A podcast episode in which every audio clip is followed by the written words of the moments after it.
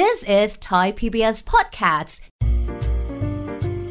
ห้องสมุดหลังใหม่ โดยรัศมีมณีนิน สวัสดีค่ะ ต้อนรับคุณผู้ฟังเข้าสู่บริการห้องสมุดหลังใหม่นะคะ พบกันที่นี่เช่นเคยวิทยุไทย PBS ค่ะ สวัสดีครับพี่หมีครับ สวัสดีคุณจิตริน สวัสดีคุณผู้ฟังทักทายไปยังทั่วไทย แล้วก็ทั่วโลกที่ฟังรายการอยู่ในตอนนี้นะคะ เราจะเจอกัน วันนี้ตอนที่ 10 แล้วนะคะ กับครับเรื่องจดหมายผมเหตุโกษาปานไปฝรั่งเศสค่ะ กลายเป็นการเดินทางที่ยาวนานไปได้นะพี่ เออก็ 10 ตอน ก็ถือว่าพอประมาณนะคะ ครับผม แต่ที่สำคัญก็คือ 10 ตอนเนี่ยยังยังไม่ถึงครึ่งเลย ยังมีเรื่องเที่ยวอีกเยอะค่ะ ครับอ่าจัดได้ว่าเป็นทริปที่ยาวนานนะคะ เพราะว่าในเวลาจริงๆเนี่ยใช้เวลาเดินทางทั้งไปทั้งกลับ แล้วก็ทั้งการจัดการภารกิจร่วม 2 ปีโอ้นั่นคือการเดินทางไปยุโรปนะคะ ของคนไทยในสมัยกรุงศรีอยุธยาค่ะ ประมาณ 2 ปีนะคะ เพราะว่าขาไปขากลับ เฉพาะแค่การเดินทางเนี่ย ก็ป่าเข้าไป เออเป็นปีแล้วนะคะ ครับ เพราะว่าไปเรือ คือไปถึงรอดมาได้นี่ก็ต้องถือว่า ถือว่าโชคดีแล้ว ถือว่าไม่มีอุบัติเหตุอะไรร้ายแรง เพราะว่าอุบัติเหตุเรือล่มเจอพายุ มันเป็นสิ่งที่เกิดขึ้นได้ทั้งนั้นเลย อาจจะไปไม่ถึง เพราะว่าหนทางมันยาวไกล แล้วก็ขึ้นอยู่กับธรรมชาติมาก แล้วก็ขึ้นอยู่กับฝีมือของการเดินเรือของคนเดินเรือในยุคนั้นด้วยนะ ครับผม ก็อาจจะมี ลมฝนพายุอะไรแต่ก็ทำอะไรโกษาปานของเราไม่ได้นะพี่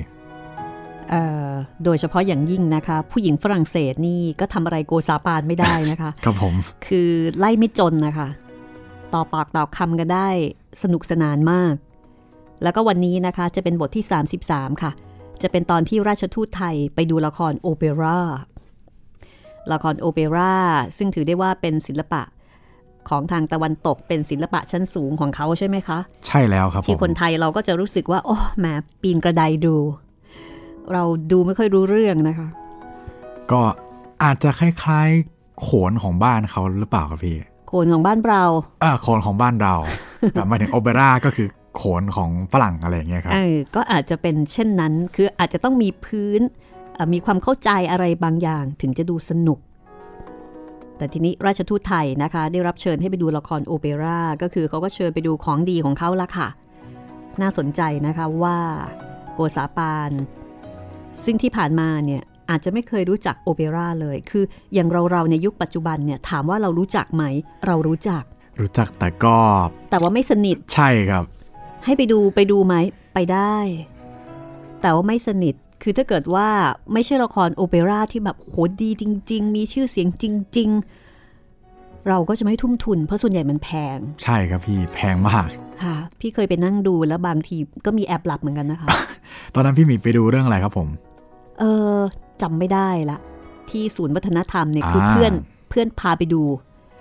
พาไปดูเอ่อเพื่อนฝรั่งให้ให้ไปดูซื้อตั๋วให้แล้วก็โอเค ตั๋วฟรีเราไป ก็มีการแอบวูบๆบ้างนิดหน่อยเหมือนกันนะคะ แต่ว่าโอเปร่าที่ดีจริง ๆ ที่อยู่ในต่างประเทศอันนี้เนี่ยยังไม่มีโอกาสได้ไปดู ครับผม แต่ว่าเอ่องานนี้นะคะ โกษาปานจะมีโอกาสได้ไปดูค่ะแหมไม่รู้ว่าท่านจะรู้สึกยังไงนะพี่ อยากรู้ขึ้นมาเลย อ่า แล้วก็หลังจากนั้นนะคะ ท่านจะไปชมหอดูดาวด้วย โอ้โหว่าท้องฟ้าจำลอง อ่า เพราะฉะนั้นทริปวันนี้ของเรานี่น่าสนใจมากนะคะ ครับ เดี๋ยวเราจะไปดูโอเปร่า แล้วก็ไปต่อด้วยหอดูดาวค่ะ น่าสนใจนะคะ แล้วก็สำหรับหนังสือจดหมายเหตุโกษาปานไปฝรั่งเศสนี้ บันทึกโดยมองซิเออร์เดอวิเซซึ่งเป็นชาวฝรั่งเศสในยุคนั้นค่ะเอ่อ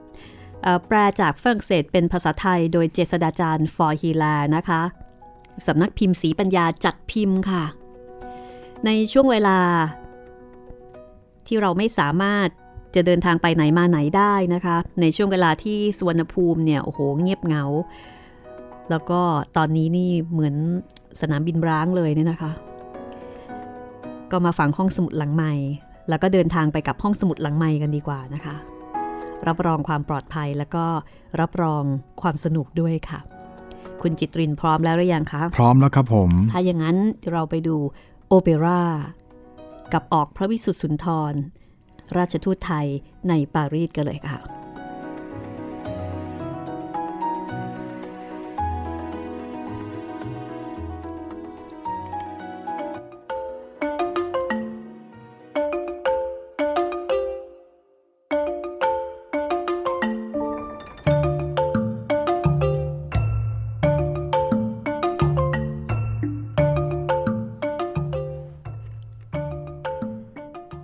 ที่โกษาปาน มีโอกาสได้ไปดูละครโอเปร่านั้น เดอวีเซ่ได้กล่าวถึงนายลึลี ซึ่งเป็นเจ้ากรมมโหรสพ ที่ได้มาเยี่ยมราชทูต ถึงอย่างที่พัก แล้วทีนี้เมื่อราชทูตคือโกษาปานได้ทราบว่าอาอาจารย์ลึลีคนนี้เนี่ย เป็นผู้ที่มีคุณวุฒิ มีความชำนิชำนาญในทางวิชาดนตรี แล้วก็เป็นกวี แต่งเพลงได้ด้วย สามารถที่จะแต่งเพลง แต่งบทละครโอเปร่าได้ แล้วก็ยังเป็นคนโปรดของสมเด็จพระเจ้าหลุยส์ที่ 14 คือเป็นคนที่ไม่ธรรมดาเลยทีเดียวนะคะ เป็นศิลปินเอก เป็นศิลปินที่พระเจ้าแผ่นดินเนี่ยโปรดปราน แน่นอนค่ะ โกษาปาน ต้อนรับอาจารย์ลึลีอย่างดี แล้วก็เชื้อเชิญให้อยู่รับประทานอาหารร่วมกัน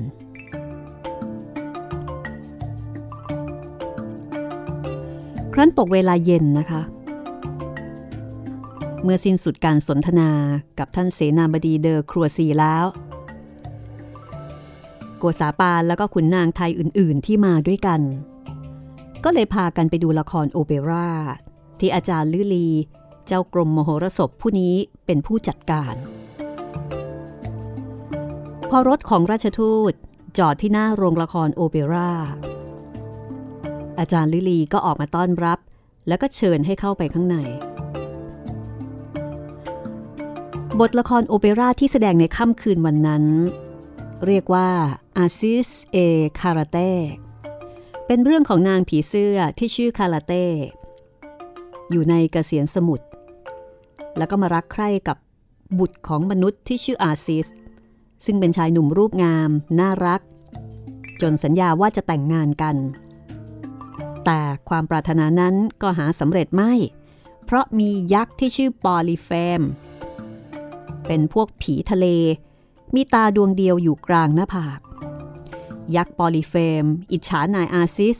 ไม่ยอมให้แต่งงานกับนางกาลาเต้พอเกือบถึง กำหนดการแต่งงาน ยักษ์ปอลิเฟมก็ขึ้นไปอยู่บนยอดภูเขาสูง พอเห็นอาซิสเดินไปอยู่ที่เชิงเขา ก็เอาก้อนหินขนาดใหญ่ คว้างลงมาข้างล่าง ทับอาซิสจนตาย โอเปร่าที่เล่นในค่ำคืนนั้น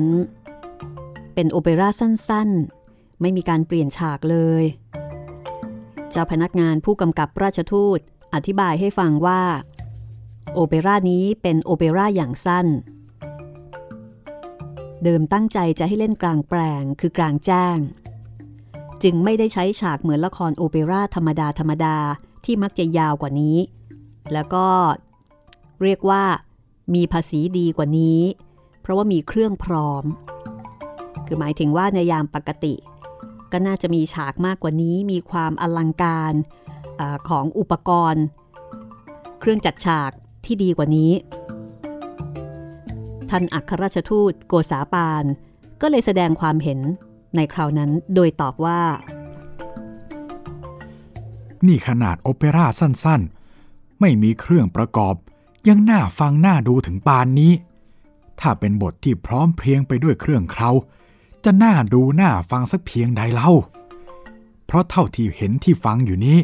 ก็เป็นยอดเยี่ยมอยู่แล้ว ใจความในเรื่องที่เล่นนั้น เดวีเซ่ก็บอกว่า โกษาปานน่าที่จะเข้าใจเป็นแน่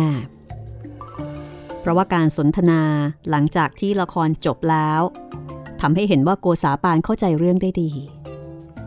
เพราะว่าสามารถที่จะสนทนา ได้สมกับท้องเรื่อง คือถ้าเกิดไม่เข้าใจก็คงพูดไม่ถูก เพราะว่าในตอนนั้นภาษาก็น่าจะเป็นอุปสรรคสำคัญอย่างหนึ่ง แต่เดอร์วีเซ่บอกว่าเท่าที่ดูน่าจะเข้าใจ แล้วก็ในเวลาเย็นหลังจากละครเลิกแล้วนักแสดงที่แสดงเป็นนางผีเสื้อคาราเต้นั้น ก็ได้มาคำนับโกษาปาน อย่างที่พำนักของท่าน แล้วก็พอได้เจอกัน โกษาปานก็ถึงกับออกปากชม นักแสดงดังกล่าวที่ชื่อว่า นางสาวราชัว ดีแล้วที่ธิดาพระมหาสมุทรออกมาหาถึงที่ดังนี้ ฉันก็หวังว่า คณะราชทูตไทยจะได้กลับบ้านเมืองโดยสวัสดิภาพ ปราศจากคลื่นลมร้ายเป็นแน่แล้ว เพราะว่าพระสมุทร คงจะไม่ขัดใจพระธิดาอันน่ารักนี้เป็นแน่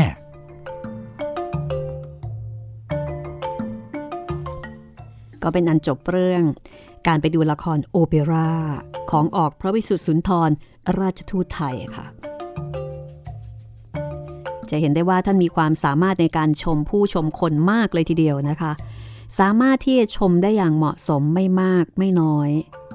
แล้วก็ชมแบบลงไปในรายละเอียดด้วย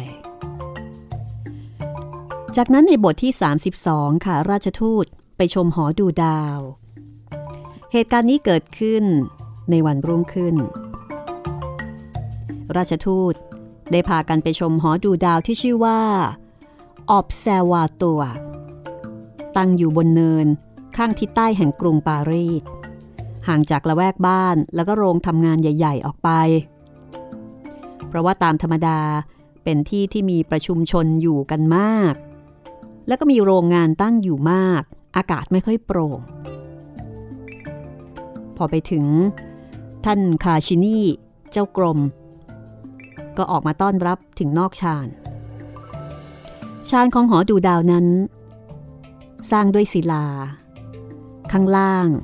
ดูราวกับบ้านเรือนหลังใหญ่ ๆ เป็นที่สำหรับเก็บเครื่องวัดแดดแล้วก็ดูดาวต่างๆ ข้างบนก็เป็นหอสูง เอาไว้ใช้สำหรับดูดาว เดอวีเซ่ได้พรรณนาเอาไว้บอกว่า หอดูดาวนี้รูปทรงสันฐานกลมสูง สร้างด้วยศิลาแผ่นใหญ่ๆกำแพงหอหนาถึง 3 เมตร สูง 23 เมตร ตั้งแต่ลานหินหรือว่าชานซึ่งเป็นที่ตั้งชานนี้เนี่ยคนธรรมดาเห็นก็น่าจะเข้าใจว่า เป็นพื้นล่าง แต่จริงๆแล้วไม่ได้เป็นเช่นนั้น เป็นแต่เพียงชั้นกลางเท่านั้น ส่วนชานชั้นล่างนั้น แต่เดิมเมื่อยังไม่มีหอ ก็เป็นถ้ำลึกเข้าไป ที่เขาเคยระเบิดศิลาไปใช้ในการก่อสร้าง และเดี๋ยวนี้เป็นห้องสำหรับทดลองเครื่องต่างๆ แต่ห้องเหล่านี้คนข้างนอก ไม่รู้ว่าเป็นห้อง คือน่าจะนึกเห็นว่าเป็นพื้นล่างของหอเท่านั้น ถ้าเข้าไปข้างในจึงจะรู้ว่าข้างในเนี่ยคือมันมีห้อง แต่ถ้าอยู่ข้างนอกนี่จะมองไม่ออกเลย หอที่ปรากฏบนนอกชานสร้างเป็นสองชั้น ชั้นบนไม่มีหลังคา เป็นพื้นที่เดินเหมือนชั้นล่างที่เรียกว่านอกชาน ในชั้นนี้มีเสาตั้งกล้องใหญ่สูง 23 เมตร ข้างในหอนั้นมีบันไดเวียนลงจากชั้นบนที่สุดถึงชั้นล่างที่สุดข้างใต้ดิน ซึ่งเดิม เป็นถ้ำขุดศิลา คือเป็นถ้ำที่ขุดลงไปในหิน ส่วนบันไดนั้นก็วนเวียนหมุนไปตลอด และข้างในกรวง ดูดังกระบอกไม้ไผ่ใหญ่ ๆ ที่จะมีสกรูเอาไว้ข้างใน คือข้างหนึ่งเป็นฝา อีกข้างหนึ่งเป็นราวสำหรับยึดจับ พ้นออกไปจากราวนั้น ก็เป็นช่องว่างเวิ้งสูงละลิ้วกลมลงดูจากข้างบนก็ใจหาย เพราะว่าเห็นเป็นช่องว่างลึกลงไปตั้ง 48 เมตร การที่สร้างบันไดให้สูงและลิ้วดังนี้ ไม่ได้สร้างเอาไว้เล่น ๆ เพื่อให้ดูแปลกเท่านั้น แท้จริงแล้วสร้างให้มีประโยชน์ในการทดลอง เกี่ยวกับวิทยาศาสตร์ เช่น ถ้าอยากทราบว่า การตกของสิ่งใดสิ่งหนึ่งเร็วช้าเท่าไหร่ ก็เอาสิ่งนั้นปล่อยทิ้งไว้ในช่องว่างระหว่างบันไดเวียนนั้น ก็จะรู้ได้ แล้วก็จะทราบว่า อากาศข้างบน เบากว่าลมอากาศข้างล่างเท่าใด เพราะว่าความหน่วงของสิ่งที่ทิ้งลงไปนั้น ข้างบนข้างล่างไม่เหมือนกัน เดอร์บีเซ่บอกว่า เขาใช้สำหรับการทดลองดูว่าอากาศยิ่งสูงยิ่งหนาวเท่าไหร่ เปลี่ยนแปลงจากร้อนและหนาวเร็วช้าอย่างไร ลูกตุ่มนาฬิกา ถ้าสายยาวก็แกว่งช้า ถ้าสั้นก็แกว่งเร็วเป็นธรรมดา แต่ถ้าลูกตุ้มถูกลม ถูกอากาศ ก็อาจจะเปลี่ยนแปลงเร็วเป็นช้า หรือช้าเป็นเร็วได้ แล้วแต่ลมอากาศที่มากระทบ แต่ครั้นได้มาทดลองในช่องว่างของอบันไดที่มันกรวงนี้แล้ว ก็สามารถคิดคำนวณแรงแกว่งได้แน่ชัด เพราะว่าลมอากาศไม่มีมาเป็นเครื่องอุปสรรค หรือว่าช่วยเหลือประการใด แต่ว่าจะเกี่ยวแค่เรื่องสายจะยาวสั้นเพียงไรเท่านั้น อันหนึ่ง ที่นี่ยังใช้สำหรับการวัดดูลมอากาศว่าหนักเบาผิดกันอย่างไร ตามวันและเวลาจึงอาจทายพายุได้ ตกลงช่องบันไดนี้ ซึ่งถ้าไม่รู้อาจจะนึกว่าสร้างเอาไว้ดูเล่นแปลกๆ ที่จริงก็เป็นสิ่งสำคัญอย่างหนึ่งทีเดียว แล้วก็อย่าว่าแต่ช่องว่างนั้นเลย แม้ห้องลึกๆที่อยู่ภายในใต้ดิน ก็มีประโยชน์มากมายเหมือนกัน นั่นก็คือ เอาไว้ใช้เก็บผลไม้เมื่อหน้าหนาว แล้วก็แนะนำให้รัษฎรรู้วิธีเก็บรักษาผลไม้ของตนมิให้เน่าเสีย ให้เก็บเอาไว้ได้นานๆ ก็เป็นเบื้องต้น แห่งวิชาทดลองสร้างยุ้งฉางให้ถูกต้องด้วย หอดูดาวแห่งนี้สร้างไว้ถูกต้องตรงกับทิศทั้งสี่ด้านเหนือก็หันไปข้างเหนือ ด้านใต้ก็หันไปข้างใต้ ไม่มีผิดสักองศาเดียว เพื่อเป็นที่สะดวกในการตรวจตราท้องฟ้าอากาศ ส่วนหน้าต่างก็ทำไว้ทั้งกว้างทั้งสูง เพียงเปิดออกก็เห็นท้องฟ้าได้ถนัด แทบเท่ากับอยู่ข้างนอกทีเดียว นอกจากที่เป็นหอสำหรับดูดาว จะว่าเป็นหอมิวเซียม หอพิพิธภัณฑ์ด้วยก็ไม่ผิดนัก เพราะว่าภายในไม่ว่าจะเป็นเครื่องแผนที่โบราณแต่ครั้งไหน ใครเป็นคนทำเป็นต้องมีรวบรวมเก็บรักษาอยู่ในนั้นทั้งสิ้น ทั้งเรื่องที่เกี่ยวกับการเดินเรือ ภูมิศาสตร์ ดาราศาสตร์ มีอยู่ในนั้นหมดนายช่างผู้ที่ได้คิดออกแบบหอดูดาวนี้ ชื่อว่าแปโร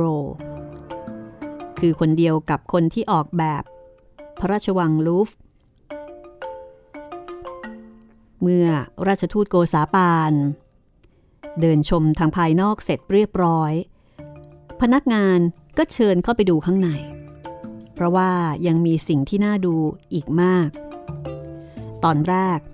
ก็พาไปดูห้องที่อยู่ ทางด้านทิศตะวันออก ในห้องตะวันออก ห้องนี้สิ่งที่แปลก ก็คือกระจกสำหรับดูดแสงแดดรูปกลม ซึ่งมีศูนย์กลางกว้างเกือบ 2 เมตร ในตอนที่ราชทูตไปถึง เจ้าพนักงานได้หันหน้ากระจกให้เหมาะกับแสงแดด แล้วเอาไม้กระดานทั้งแผ่นหนาหลายนิ้วฟุต มาตั้งไว้ข้างล่างกระจกให้ได้ศูนย์กัน พอได้ศูนย์กันแล้วก็เกิดเป็นไฟลุกขึ้นมาทันที ไหม้ไม้กระดานราวกับตกอยู่ในกองเพลิง พอไม้ไหม้กระดานแผ่นนั้นแล้ว เจ้าพนักงานก็เปลี่ยนเอาตะกั่วทั้งก้อนมาวางไว้แทน ในบัดเดียวนั้นก้อนตะกั่วก็ละลายเหลวคว้างไป ทั้งนี้ก็เพราะอำนาจแห่งแสงอาทิตย์ ซึ่งส่องเข้ามากลางกระจกนั้นนั่นเองถัดจากกระจกไปแล้ว ราชทูต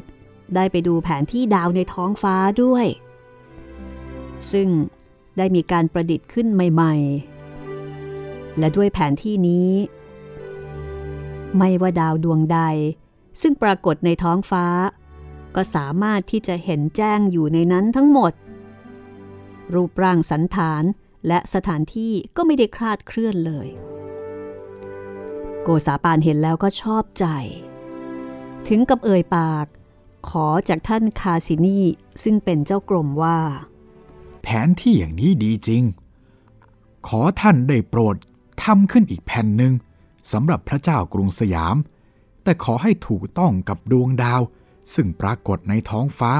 ทางบูรพทิศเมืองไทยจะได้หรือไม่ เมื่อราชทูตดูแผนที่นั้นแล้วท่านคาซินีก็พาไปดูกล้องยาวต่างๆ ที่นักดาราศาสตร์ใช้ในการดูดาว โกษาปานก็มาติดใจเครื่องหนึ่ง ซึ่งมีลำกล้องยาวตั้ง 8 เมตร เพราะถึงว่าลำกล้องใหญ่ยาวถึงเพียงนี้ ก็เลยเห็นได้แจ่มแจ้งชัดเจน ดีกว่าที่จะดูด้วยตาเปล่า ท่านอัครราชทูต ก็เตือนท่านคาซินีว่า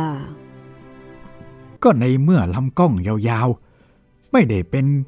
อุปสรรคกีดขวางในการดูแล้ว ทำไมท่านไม่คิดทำให้ยาวใหญ่กว่านี้อีกเล่า อย่างเช่นว่า จะให้ยาวสักเส้นสองเส้นจะไม่ได้เหรอ จะได้แลเห็นของไกลได้ชัดขึ้นกว่านี้อีกแท้จริงแล้ว บรรดานักดาราศาสตร์ ก็เคยคิดเรื่องนี้กันมาแล้วเหมือนกัน คืออยากจะสร้างลำกล้อง ให้ยาวที่สุดที่จะทำได้ เพื่อจะให้กระจกข้างปลายกระบอกนั้น ใกล้กับสิ่งของที่ต้องการจะดู แต่ก็ทำไม่สำเร็จได้ง่ายนัก เพราะถ้าทำให้ลำกล้องยาวเกินไป ก็มักจะขยื่นไปมาทำลายความสามารถของกล้องที่จะเห็นได้ถนัดชัดเจน เพราะว่ากล้องไม่คงที่กระจกขยื่นก็เลยเห็นไม่ถนัด ท่านคาซินีก็ตอบท่านเจ้าคุณราชทูต ซึ่งก็คือออกพระวิสุทธิสุนทรว่า เครื่องอย่างที่ท่านราชทูตว่า ที่จริงเราก็คิดที่จะทำขึ้นเหมือนกัน แต่ยังหาวิธีไม่สำเร็จ เพราะเครื่องอย่างนั้นจะมีน้ำหนักมาก จะเป็นการยากมากในการหันไปหันมา ยกขึ้นย่อนลงให้ได้ศูนย์ ซึ่งล้วนเป็นของจำเป็นสำหรับการเห็นให้ชัด แต่ถึงกระนั้นในระหว่างที่ยังคิดไม่ตกลง เราก็นึกแก้ไขไปทางอื่นเสียแล้ว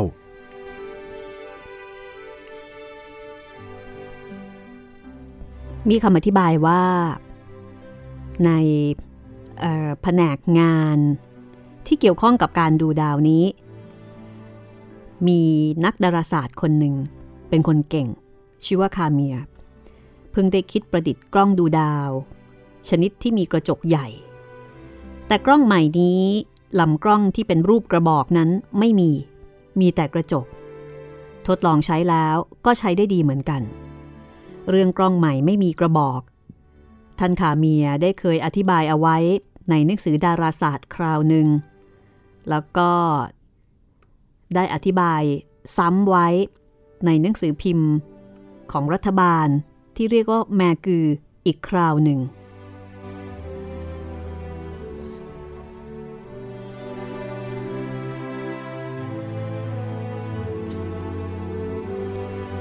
เมื่อคุยกันอย่างนี้แล้ว ท่านคาซินี่ก็เอาแผ่นกระจก มาตั้งเอาไว้ตรงหน้าต่าง แล้วก็เอาแผ่นกระจกเล็ก ประมาณเท่าแว่นตาอีกแผ่นหนึ่ง ถอยหลังออกไปตั้งไว้ ให้ห่างจากแผ่นใหญ่ราว 90 ฟุต แล้วก็เชิญให้โกษาปานมองดูที่แผ่นกระจกเล็กนั้น พอตั้งได้ที่ ได้ศูนย์กันพอดีแล้ว โกษาปานก็สามารถเห็นสิ่งที่อยู่ห่างออกไปไกล ได้ถนัดชัดเจน ราวกับกล้องมีกระบอกเหมือนกัน อาศัยกล้องสองชนิดที่ไม่มีกระบอกนี้ ท่านอาจารย์คาซินีได้ค้นพบดาวบริวารของพระเสาดวงเล็กๆ อีกสองดวง ซึ่งแต่ก่อนยังไม่เคยพบเห็นมาก่อนเลย ดาวบริวารพระเสานี้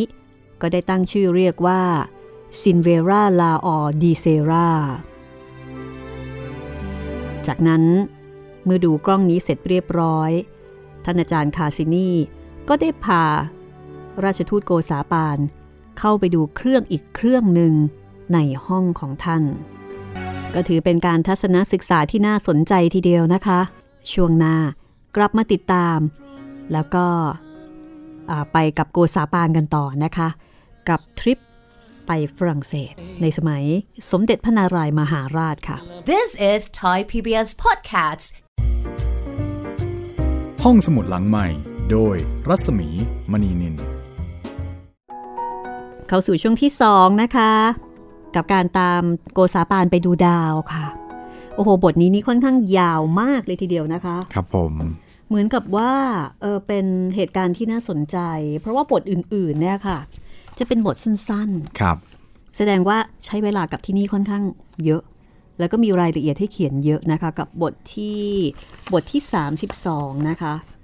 ราชทูตไปชมหอดูดาว คือไม่ได้ไปเล่น ๆ นะเนี่ย ไปแบบจริงจังเลย โอ้โห คงใช้เวลาอยู่ที่นี่ไม่น้อยเลยทีเดียวนะคะ ครับ แต่ก็แสดงให้เห็นว่าฝรั่งเศสในยุคนั้น ก็มีความก้าวหน้าแล้วก็ให้ความสำคัญกับเรื่องของการดูดาวคือมีแผนกที่ ศึกษาเกี่ยวกับเรื่องนี้เป็นเรื่องเป็นราวเลยนะคะครับเอ่อต้องแจ้งคุณผู้ฟังนะคะว่า ในต้นฉบับเดิมเนี่ยของงานแปลเนี่ยใช้คำว่า โหน แต่ว่าเราขอเปลี่ยนมาใช้เป็นนักดาราศาสตร์ครับเพราะว่าจริง ๆ แล้วสองศาสตร์นี้ไม่เหมือนกันนะคะ แม้ว่าจะใช้ดวงดาวเหมือนกันครับ เพราะว่าวัตถุประสงค์ในการศึกษาแตกต่างกัน ดาราศาสตร์ศึกษาในเชิงวิทยาศาสตร์ ในเชิงธรรมชาติ ของเออของสรรพสิ่งของดวงดาว ดินฟ้าอากาศต่างๆ แต่ว่าในทางโหราศาสตร์แม้ว่าจะศึกษาเรื่องดวงดาวเหมือนกัน แต่ศึกษาเพื่อที่จะเก็บสถิติ แล้วก็เอามาทำนาย เอามาพยากรณ์ความเป็นไปในชีวิต อันนี้จะคนละแบบกัน ครับผม ขอเรียกนักดาราศาสตร์ก็แล้วกันนะคะ น่าจะน่าจะใกล้เคียงมากกว่า โหดเนี่ยออกจะดูแบบเอ่อ ดวงชะตาไปนิดนึงนะพี่ มันมันดูอีกแบบหนึ่งนะครับแต่เข้าใจว่าเนื่องจากใช้ดวงดาวเหมือนกันเอ่อก็เลยอาจจะใช้คำว่าโหนแทน คนไทยจะได้เข้าใจได้ง่าย ครับผม ซึ่งก็น่าสนใจนะคะว่า ในยุคนั้นนี่โห ในเรื่องของการดูดาวนี่เขาเขาเป็นล่ำเป็นสันกันเหมือนกันเนาะมีเอกสาร มีกล้อง มีองค์ความรู้นะคะคือ ศึกษาเรื่องนี้กันแบบจริง ๆ จัง ๆ เลยอืมยุคนั้นน่าจะเป็นช่วงเอ่อเรเนซองส์อะครับ พอดีว่าพวกศิลปะวิทยาการพวกนี้กำลังพัฒนาถึงขั้นสูงสุดเลยครับอืมก็เลยน่าจะมีเรื่องเกี่ยวกับเอ่อวิทยาศาสตร์ ดาราศาสตร์ค่ะอะไรพวกนี้เข้ามาเยอะ ค่ะ แล้วก็มีเรื่องของจันทรุปราคา สุริยุปราคานะคะ เนื้อหาจะค่อนข้างมากค่ะ เพราะฉะนั้นเราก็จะค่อยๆอ่าน แล้วก็ค่อยๆ เล่าให้คุณได้ติดตาม ซึ่งก็ถือว่าน่าจะเป็นสถานที่ที่โกษาปานให้เวลาแล้วก็ให้ความสำคัญ คงน่าตื่นตาตื่นใจมากนะคะ กับการที่สามารถจะมองผ่านกล้องแล้วก็เห็นดวงดาวได้ถนัดชัดเจน ครับอ่าแล้วก็หลังจากหลังจากดูดาวกันแล้วเนี่ย ดูดาวกันนานมากนะคะ หลังจากดูดาวแล้วก็จะพาไปดูวัดค่ะเอ้าดูวัด น่าจะเป็นโบสถ์วิหารอะไรประมาณนี้ป่ะพี่ น่าจะทำนองนั้นแหละค่ะ ไปดูพระอารามนะคะ คุณผู้ฟังที่สนใจนะคะ อยากจะอ่านด้วยตัวเอง แนะนำหนังสือจดหมายเหตุโกษาปานไปฝรั่งเศสของสำนักพิมพ์สีปัญญา ซึ่งเป็นเล่มที่เราใช้อยู่ในตอนนี้ เป็นปกแข็งนะคะ พิมพ์สวยงามมากค่ะ น่าอ่านน่าเก็บ เหมือนกับหนังสือท่องเที่ยวนะคะ แต่ว่าเป็นหนังสือท่องเที่ยวที่พาเราย้อนยุคไปในสมัยประมาณสัก 300 กว่าปีที่ผ่านมา ในสมัยกรุงศรีอยุธยาไปเที่ยวฝรั่งเศสในอดีตนะคะ ซึ่งในยุคนั้นสมัยนั้นก็แหมถ้ามีกระจกทะลุเวลาได้นี่น่าสนใจนะ น่าสนใจเลยครับพี่ทวิภพเลยครับ อืม ได้เจอทั้งโกษาปาน แล้วก็ได้ท่องอดีตของฝรั่งเศส ซึ่งในขณะนั้นยังไม่มีโควิด -19 นะคะ ครับผม หรือว่ามีแล้วอาจจะเป็นบรรพบุรุษของโควิด อาจจะเจอการระโรคแทนครับ ในสมัยนั้นมีพวกอหิวาตกโรค กาลโรคนะคะ ครับเอ่อฝรั่งก็จะเจอเนี่ยพวกไข้เหลืองซึ่งซึ่งก็น่ากลัวมาก ครับ ตายกันทีก็ตายกันเป็นเบื่อเหมือนกัน เอาละเเดี๋ยวคุณจิตรินอัปเดตการรับฟังสักนิดหนึ่งนะคะ ก่อนที่เราจะไปกันต่อค่ะ ครับผมก็ช่องทางการรับฟังของเรานะครับ ทางเว็บไซต์ www.thaipbsradio.com ทางแอปพลิเคชัน Thai PBS Radio ทางพอดแคสต์ห้องสมุดหลังไม้แล้วก็ทาง YouTube Channel ไทย PBS Podcast นะครับ แล้วก็ถ้า จะติดต่อกันมาหาพวกเราทั้งสองคนก็ 2 ช่องทางเลยครับ ช่องทางแรกก็ทางแฟนเพจ Facebook ไทย PBS Podcast ครับผม ถ้าพร้อมแล้ว เดี๋ยวเราไปกันต่อเลยนะคะ ยังอยู่ที่หอดูดาว กับโกษาปานและคณะทูตท่านอื่น ๆ ค่ะ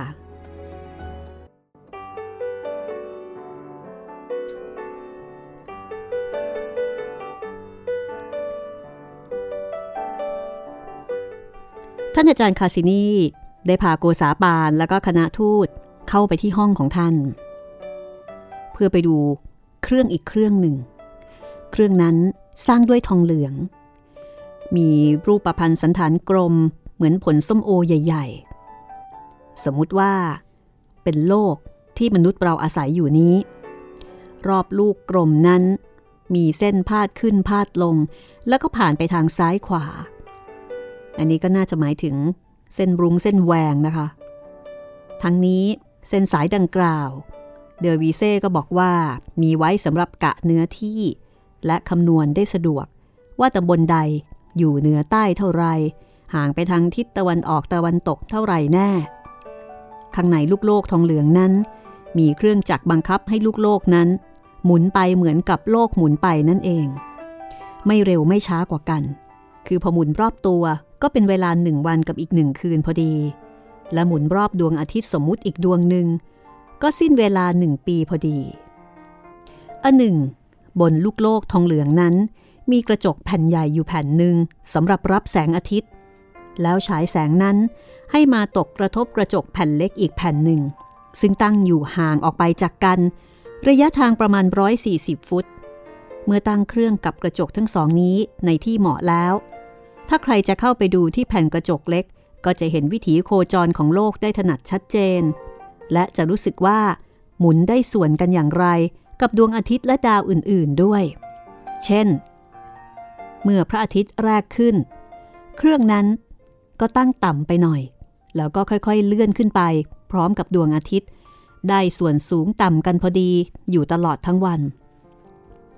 ส่วนคนที่มองดูเล่า ก็จำเป็นต้องค่อยๆหันไปตามด้วย มิฉะนั้น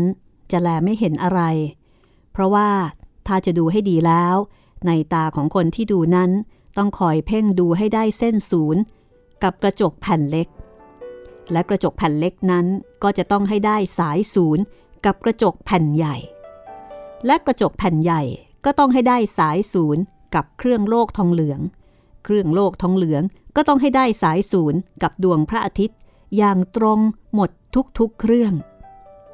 คือถ้าเกิดว่ายังไม่เคยดูเลย ก็จะมองไม่เห็น เพราะว่าหาศูนย์ไม่ถูกคือตั้งตั้งศูนย์ไม่เป็น แต่ถ้าเกิดเคยดูแล้วก็จะง่ายนิดเดียว นอกจากลูกโลกที่ทำจากทองเหลืองนี้แล้ว โกษาปานยังได้ดูกล้องใหญ่อีกกล้องหนึ่งซึ่งใช้สำหรับพิสูจน์เวลา ด้วยกล้องนี้ จะสามารถรู้วันเวลานาทีวินาทีได้อย่างแม่นยำ เดอพิเซ่บอกว่าดีกว่าดูนาฬิกาอย่างดีๆ เสียอีก เพราะว่า ธรรมดานาฬิกาอาจจะคลาดเคลื่อนไปบ้าง แต่ส่วนพระอาทิตย์ ซึ่งเอามาเป็นเกณฑ์ในการพิสูจน์นี้ เที่ยงตรงอยู่เสมอไม่ผิดเวลาเลย กล้องนี้ยังใช้เป็นประโยชน์ที่สำคัญมากอีกอย่างหนึ่งก็คือ ใช้สำหรับคนเดินเรือในท้องทะเลหลวง เป็นเครื่องพิสูจน์ว่าแม่เหล็ก ซึ่งใครๆย่อมรู้ว่า ชี้ไปทางทิศเหนืออยู่เสมอนั้น มันเขวไปข้างซ้ายขวาของขั้วโลกเหนือเท่าไหร่ เพราะที่จริงแม่เหล็ก ก็จะชี้ไปทางเหนือเท่านั้น จะถือว่าเที่ยงตรงทีเดียวก็ยังไม่ได้ตลอด ถัดจากดูกล้องทั้งสองนี้แล้ว ราชทูตได้ดูแว่นตาพิเศษสำหรับหาระดับน้ำแว่นตาชนิดนี้พอจับใส่แล้วก็จะรู้ทันทีว่า ของที่เราดูเห็นนั้น ได้ระดับน้ำหรือไม่ ถ้าได้ระดับเที่ยงตรงแล้ว ก็เห็นของนั้นได้อย่างแจ่มแจ้ง ถ้าเห็นเอียงซ้ายขวาเท่าไหร่ ก็เป็นอันแปลว่า สิ่งนั้นยังผิดระดับน้ำเท่านี้เท่านั้น ถัดจากดูแว่นตาทดลองระดับนี้แล้ว ก็ได้ไปดูแผนที่ดวงพระจันทร์ ซึ่งทำให้เห็นเหมือนจริง คือว่า ในดวงพระจันทร์ มีหลุมมีบ่อ มีเหว มีเขา คือทำเรียนแบบ เหมือนกับพื้นผิวของดวงจันทร์จริง ๆ ซึ่งอันนี้ก็ไม่ทราบว่าได้ความรู้หรือว่าได้ต้นแบบมาจากไหนอย่างไรนะคะ ถัดจากดูแว่นตาทดลองนี้แล้ว ราชทูตก็ได้ไปดูแผนที่พระจันทร์ค่ะ ซึ่งเดอวีเซ่บอกว่า เขาทำให้เหมือนจริง คือว่าในดวงพระจันทร์มีหลุมมีดอน มีเหวมีเขาที่ไหน ในแผนที่นั้นก็มีเหมือนเหมือนกัน พอดูของต่างๆเหล่านี้เสร็จแล้ว ท่านอาจารย์คาซินีก็ได้พาท่านราชทูตไปดูแผนที่กลม ที่ท่านได้จารึกไว้ตามพื้นห้องที่อยู่ข้างด้านทิศตะวันตก เมื่อท่านอาจารย์คาซินีจะทำแผนที่นี้ ท่านได้สอบสวนสถานที่ อยู่ในอัมพรวิถีแห่งดวงดาวบริวารของดาวพฤหัสบดีก็อย่างหนึ่ง ทั้งได้เอาจันทรคาตที่เมืองฝรั่งเศส เมื่อ ปี 1683 และจันทรคาตที่เมืองละโวในกรุงสยาม เมื่อปี 1685 มาสอบสวนประกอบให้สมกันเสียก่อน เห็นเป็นที่ถูกต้องกับแผนที่เก่าซึ่งฝรั่งเศสเคยใช้ แต่ผิดกันกับแผนที่ของชาวฮอลันดา เดอวิเซ่บอกว่าถ้าเชื่อแผนที่ฮอลันดา เมืองไทยซึ่งเป็นเมืองที่อยู่ห่างจากฝรั่งเศสอักโขก็จะกลายห่างออกไปอีกตั้ง 1,200 กิโลเมตร คือสองแผนที่นี้ ไม่เหมือนกัน ระยะทางแตกต่างกัน จากนั้นเดอวีเซ่ ก็อธิบายว่าแผนที่ใหม่นี้ มีความพิเศษ กว่าแผนที่ที่แขวนไว้ตามฝาผนัง คือแผนที่นี้กลมไม่เป็นสี่เหลี่ยมอย่างแผนที่ธรรมดา ข้อที่ 2 ก็คือแผนที่ธรรมดาเขียนไว้บนผืนผ้าหรือแผ่นกระดาษ แต่แผนที่นี้จารึกไว้ในแผ่นศิลา ตามพื้นห้องของหอโหราศาสตร์ออฟแซวาตัว ขนาดของแผนที่นี้ถ้าวัดตรงเส้นผ่าศูนย์กลางตั้งแต่ขอบขวาไปซ้ายหรือซ้ายไปขวาก็ดี จะยาวถึง 28 ฟุต อันหนึ่ง แผนที่ธรรมดาสมมุติตั้งทิศเหนือไว้ข้างบน ทิศใต้ไว้ล่าง แต่แผนที่กลมนี้สมมติตั้งทิศอุดร คือขั้วข้างเหนือของโลก ว่าอยู่ตรงศูนย์กลางของแผนที่ อันหนึ่ง แผนที่ธรรมดากับแผนที่นี้ยังผิดกันอีก คือแผนที่กลมนี้ถ้าจะดูให้ถูกต้องแล้ว ต้องสมมุติว่าคนที่มองดูนั้น ไม่ได้อยู่ในโลกมนุษย์ แต่ว่าไพร่ไปอยู่หลังดาวหลังเดือนกลางอากาศ ตรงกับขั้วโลกเหนือโน่น แล้วหันมาดูแผนที่โลกกลม จึงจะเข้าใจได้ ถ้าไม่อย่างนั้นก็คงจะหลงเป็นแน่ ราะว่าแผนที่เมืองใด ซึ่งเคยรู้เคยเห็นในแผนที่ธรรมดา ว่าเป็นรูปอย่างนี้อย่างนั้น ขนาดเท่านี้ขนาดเท่านั้น ครั้นดูในแผนที่กลมนี้จะกลายดูเป็นอื่นไปหมด เมืองเล็กจะกลายเป็นเมืองใหญ่ และเมืองใหญ่จะกลายเป็นเมืองเล็ก ฉันใดก็เหมือนว่า ถ้าเรามองดูภูเขาสองลูก ลูกหนึ่งอยู่ใกล้ และอีกลูกหนึ่งอยู่ห่างออกไปภูเขาลูกหน้าดูใหญ่ไป และลูกหลังดูเล็กไป แต่แท้ที่จริง ถ้าเราไปดูใกล้ลูกที่สองที่ดูเหมือนเล็ก กลายเป็นใหญ่กว่าลูกต้นก็ได้ ดังนี้เป็นตัวอย่าง อันหนึ่ง ขอจงสังเกตด้วยว่า ธรรมดาของกรม เราดูรอบในพริบตาเดียวไม่ได้ เราดูได้เฉพาะแต่ซีกเดียวนี่ฉันใด แผนที่กรมนี้ก็ฉันนั้นคือมีปรากฏอยู่เพียงประเทศบ้านเมือง และทะเลที่อยู่ในซีกเหนือของมนุษยโลก อีกครึ่งหนึ่งนั้นคือซี่ข้างใต้เรามองไม่เห็น ในส่วนนี้จะเป็นการบรรยาย ความรู้แล้วก็ความก้าวหน้าทางดาราศาสตร์นะคะ จะขออ่านให้คุณได้ฟังเลยก็แล้วกันนะคะ บัดนี้ท่านผู้อ่านเข้าใจแล้วว่า แผนที่กรมของท่านอาจารย์คาซินีนี้เป็นอย่างไร ข้าพเจ้าจะขอกลับกล่าวถึงราชทูตไทยให้รู้ว่า ท่านเองได้รู้สึกอย่างไร เมื่อท่านได้มาแลเห็นแผนที่นั้น ซึ่งเป็นแผนที่เพิ่งคิดทำขึ้นใหม่ ๆ แต่ก่อนยังไม่มีใครเคยทำในชั้นแรกควรต้องบอกให้ทราบอีกชั้นหนึ่งว่า อักษรภาษาฝรั่งที่เขียนไว้ในแผนที่นั้น เจ้าคุณท่านอ่านไม่ออก เจ้าคุณท่านนี่ก็คือท่านราชทูต แต่ถึงกระนั้นก็ดี พอท่านได้แลเห็นแผนที่นั้น ท่านก็รู้เข้าใจเอาเองว่าเป็นแผนที่อะไร ตัวอย่างซึ่งจะชี้ให้เห็นว่าเป็นจริง คือณทันใดนั้น ท่านชี้ไปตรงที่เมืองสยามตั้งอยู่ แล้วก็บอกว่า นั่นเนี่ยเมืองไทย โน่นเนี่ยเมืองอเมริกา นี่แน่หนทางที่เราโดยสารมาเมืองฝรั่งเศส จากนั้นก็ชี้กะไปอีกว่า เรือของเราแล่นไปทางนี้ แล้วก็เลี้ยวไปทางโน้นพ อชี้แหลมแอฟริกาใต้แล้ว ท่านกลับชี้ไปทางเหนือ ตรงกับหมู่เกาะอาซอร์ซึ่งอยู่ตรงเมืองโปรตุเกส แล้วก็บอกว่า นี่แน่ที่ชาวเรือหลงเข้าใจว่าเป็นเมืองฝรั่งเศส ที่จริงยังเป็นเพียงเมืองโปรตุเกสเท่านั้น เดอวีเซ่บอกว่า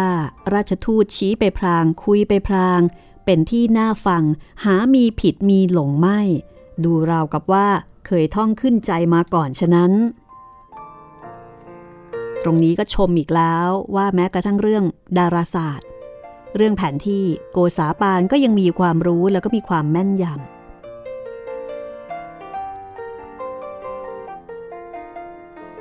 จากนั้นเดอวิเซ่บอกว่า เมื่อข้าพเจ้าได้กล่าวถึงวิธีทำแผนที่กรมนี้ ข้าพเจ้าได้อ้างว่า ท่านอาจารย์คาซินีได้ทำสำเร็จถูกต้องดี เพราะท่านได้สอบสวนดูจันทรุปราคาในเมืองฝรั่งเศส กับจันทรุปราคา ซึ่งได้ปรากฏในกรุงสยามสมัยนั้น เดอวิเซ่บอกว่า บางทีเนี่ยก็อาจจะมีคนสงสัยว่าเอ๊ะมีวิธีการสอบสวนหาข้อมูลยังไง คนคิดคนทำเนี่ยเคยมาเมืองไทยหรือ หรือว่าคนไทยส่งข่าวไปบอก ถึงได้ทำขึ้นมาได้ แต่จริง ๆ แล้วท่านคาชินี่ไม่เคยเข้ามาเมืองไทยเลย และคนไทยก็ไม่เคยบอกให้ท่านรู้อะไรในเรื่องที่เกี่ยวกับจันทรุปราคา ผู้ที่ได้สอบสวนดูจันทรุปราคาแทน แล้วนำเรื่องราวไปบอกให้ท่านทราบ คือบาทหลวงเยซูอิตสององค์ นั่นก็คือบาทหลวงเดอฟงนา และบาทหลวงตาชาร์ตในปี 1685 ซึ่งเป็นปีที่เกิดจันทรุปราคาในเมืองไทย ตอนนั้นบาทหลวงทั้งสอง สอนวิทยาศาสตร์ และก็ศาสนศาสตร์ในเมืองไทยหลายปีมาแล้ว บาทหลวงสององค์นี้ เป็นที่โปรดปรานของสมเด็จพระนารายมหาราชมาก เพราะว่าสมเด็จพระนารายณ์นั้นพระองค์เป็นปราดแล้วพระองค์ก็โปรดปราดเป็นอันมาก อันนี้คือเดอวิเซ่เป็นคนพูดเองเลยนะคะ แล้วก็บอกว่าในวันที่เกิดจันทรุปราคานั้น ทั้งสมเด็จพระนารายณ์ทั้งบาทหลวงทั้งสองท่านนี้ได้เฝ้าดูอยู่หน้าพระที่นั่งในกรุงละโว หรือว่าลบบุรี แล้วก็บอกว่าสมเด็จพระนารายณ์เนี่ยโปรดบาทหลวงสององค์นี้มาก ถึงกับทรงอาราธนา ขอบาทหลวงแบบเนี้ยจากฝรั่งเศสอีก 12 รูป ซึ่งเดอวีเซ่ก็บอกว่านี่ถือเป็นโชคลาภอันดี แก่ศาสนาเป็นอันมากเลยทีเดียว แล้วก็ถือเป็นพระเกียรติยศของพระเจ้าหลุยที่ 14 เป็นอันมากด้วย ราะว่าจะเป็นโอกาสดี เมื่อมีการศึกษาวิชาดาราศาสตร์ คือเมื่อสมเด็จพระนารายณ์เนี่ยสนพระไทยดาราศาสตร์ ให้บาทหลวงเป็นคนไปถวายความรู้ก็จะได้เป็นช่องในการเผยแผ่ศาสนา ในการเผยแผ่คุณงามความดีของศาสนาคริสต์แล้วก็ของออพระเจ้าหลุยที่ 14 ด้วย ก็จะสมความปรารถนาในการที่จะเผยแผ่ศาสนา แล้วก็เผยแผ่เหมือนกับประกาศพระราชอำนาจของพระเจ้าหลุยที่ 14 และไม่ช้าไม่นานก็มีโอกาสเป็นไปได้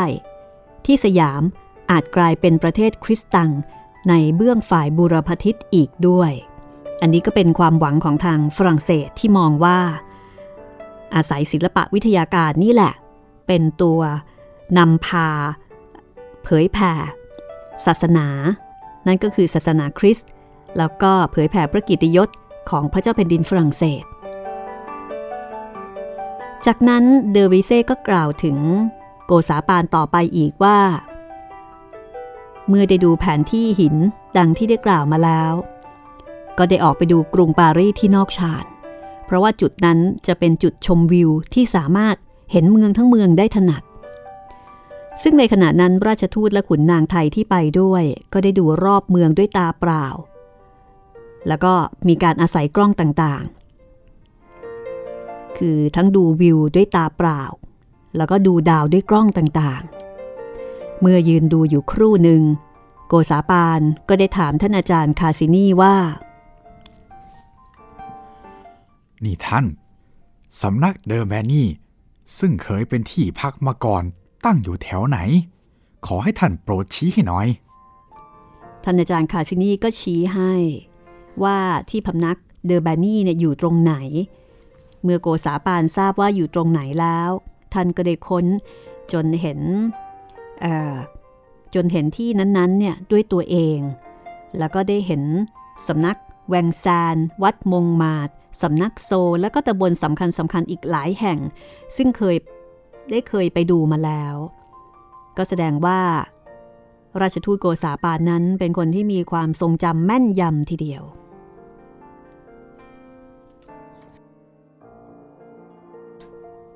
เรื่องราวการดูดาวของโกซาปานยังไม่จบแต่เพียงเท่านี้นะคะ บอกแล้วว่าบทนี้ค่อนข้างจะยาวทีเดียวค่ะ วันนี้หมดเวลาแล้วนะคะ เราสองคนลาคุณผู้ฟังไปก่อนค่ะ สวัสดีครับ สวัสดีค่ะ This is Thai PBS Podcasts ห้องสมุดหลังใหม่ โดยรัศมีมณีนิน